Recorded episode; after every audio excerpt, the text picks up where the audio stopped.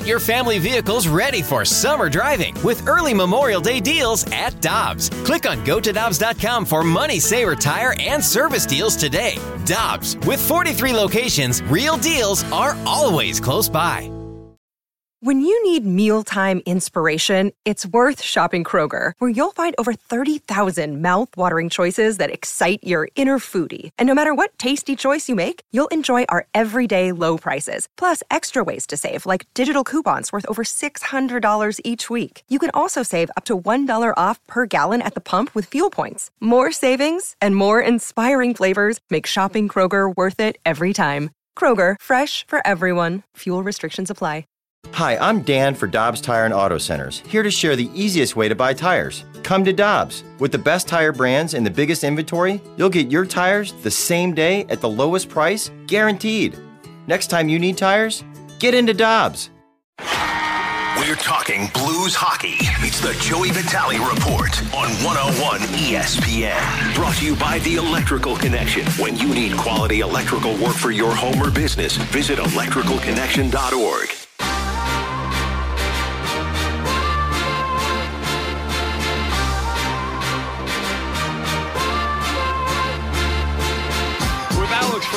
Tanner Hendrickson, I'm Brandon Kiley. We're joining. We're joined now via the Brown and Crouppen Celebrity Line with Joey Vitale. He's the Blues analyst for 101 ESPN. You'll hear him on the call tonight when the Blues take on the Kraken. Pre-game coverage with Alex coming up at six o'clock. Joey, how you doing today, man? Hey, what's up? Doing good, man. Doing really good. How you guys doing today? Uh, we're doing well. I'm disappointed in Alex Joey, Ferrario. yeah, who didn't sorry. even join in. Sorry, Here, didn't even do uh, that. no, let's do this one more time. do one more time. Joey joining us now here on BK and Ferrario. Joey, what's going on, man? Joey, Joey, Joey. okay, that's There we go. Hey, Joey, Take let's two. Take two.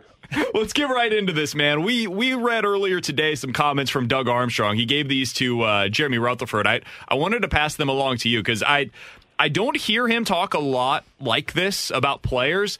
He said, quite honestly, I did not give Robert Thomas enough credit for being the elite passer that he is. I knew he was a great one, but he actually might be a next level passer. He has a chance to make himself and a lot of guys money because he puts the puck on guys' sticks at the right time. I think the next level for Robert is to find ways to score more goals for himself, but his passing skills, what I see him do in practice some days, I just shake my head and say, wow, where did that come from? Joey, what have you seen from Robert Thomas this year in taking that next step in his career? Yeah, I mean those were those are great comments. I read those as well, BK, and I think I think what he's talking about. I think if you really were to break it down in a nutshell, I think from a scouting uh, aspect with Bill Armstrong, who was the assistant GM when they when they drafted Robert Thomas, now now the head GM there in Arizona. I think when Doug and, and Bill had these conversations about these certain players, listen, there's always expectations. There's always like this is what this player is going to be, or maybe not quite. Here's his deficiencies. Here's his strengths. I think when they drafted him, they they thought he would be the spe- a kind of player, right?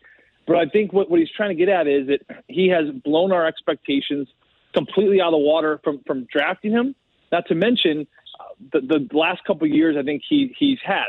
You know, he comes on the scenes uh, his, his rookie year, uh, the year they win the cup. Uh, he has to pretty much make the team because of uh, the way that everything's structured, where he can't go back. Um, of course, he could go back and play juniors, but what, what kind of good would that do? He can't go to the minors and develop down there. So they ended up keeping him. He went through a lot of growing pains back in 2018 before the coaching change. He found a great spot on the on the cup run for the St. Louis Blues. The next couple of years were were some sophomore slump years. And then he got injured with his shoulder. I thought that maybe uh, at times, I think probably Blues fans Doug Armstrong thought, is this kind of what he is? Is this all he is based off what we've seen over the first three years?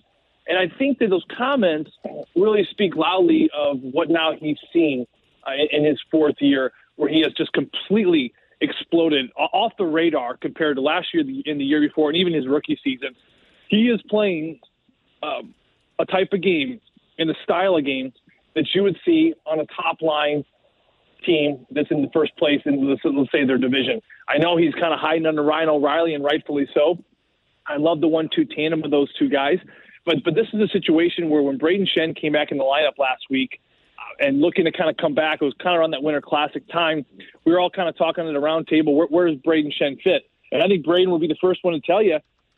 I think that he, he's no longer considered to be a one-two center on this team anymore because of what Robert Thomas has done. Robert Thomas has, certainly solidified himself as that second line center right behind Ryan O'Reilly. And the pass making, uh, uh, the play making, excuse me, uh, the passing, the no look passes. He plays with confidence. He he plays as if you're playing a Sega Genesis NHL '96 and you put like a super super cheat code on like your best center, Stevie Y, right in the middle. That that to me is what he looks like. He's not afraid to make a play. That, that's one thing that really jumps off the page at me as far as his development this year.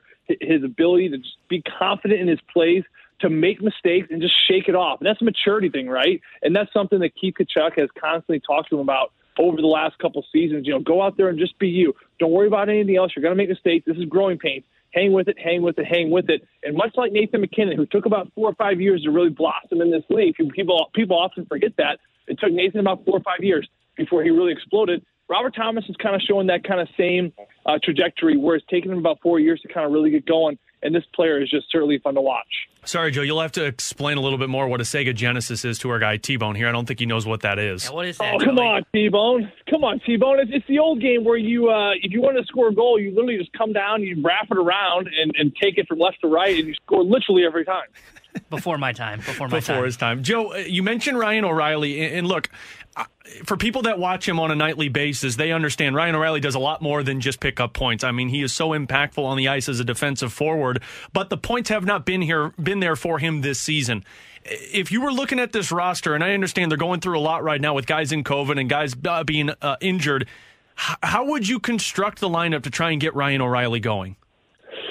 You know, I think that I think Craig Berube is really happy. I think with with Ryan, kind of where he's at, and I know Ryan would probably like to to be earning more points, uh, like he was in the past. But I also think that this coaching staff and Ryan has certainly been in the league long enough to know that uh, you don't need to be scoring goals to be an impactful player. I think if you're Robert Thomas, for example, Alex, or, or Jordan Kyrou, um, you know, Jaden Schwartz, who unfortunately we're not going to see return to St. St. Louis here tonight, but he, he was a player where with the Blues, if, if they weren't picking up points, uh, but if they were getting chances, okay, hang in a little bit longer. But if they were not getting their points, to me, that was kind of their bread and butter. Um, it, it is well understood by now that Ryan O'Reilly brings so much other value uh, to this team. But but the most important thing is he's content with that. And I think this coaching staff is very content with that. I think Craig Berube was actually asked about this on some scrum a couple weeks back. I forget what game it was. And he pretty much just looked at the question and kind of was a bit baffled and puzzled by it. He goes, Well, there's there's plenty of he does. He's not getting on the score sheet. And he kind of went through those things, whether it be face off, shutting down games, starting games, being that leadership presence on the bench, being a careful leader in the sense that he really cares about everyone around him, which has really galvanized this group to be where they are right now in the standings. We're talking to Joey Vitale for another couple of minutes here on 101 ESPN. Joey, what are the Blues missing with Colton Parayko out of the lineup tonight? We talked about it earlier today. I mean, he, he's second in the NHL in five on five time on the ice so far this season. Can you replace that guy? And if not, how do they do their best to do so against the Kraken tonight? Well, he's not he's not replaceable certainly. Um, and on that right side, I think it's probably going to be Niko Mikkola and Justin Faulk who are going to be manning that top pair.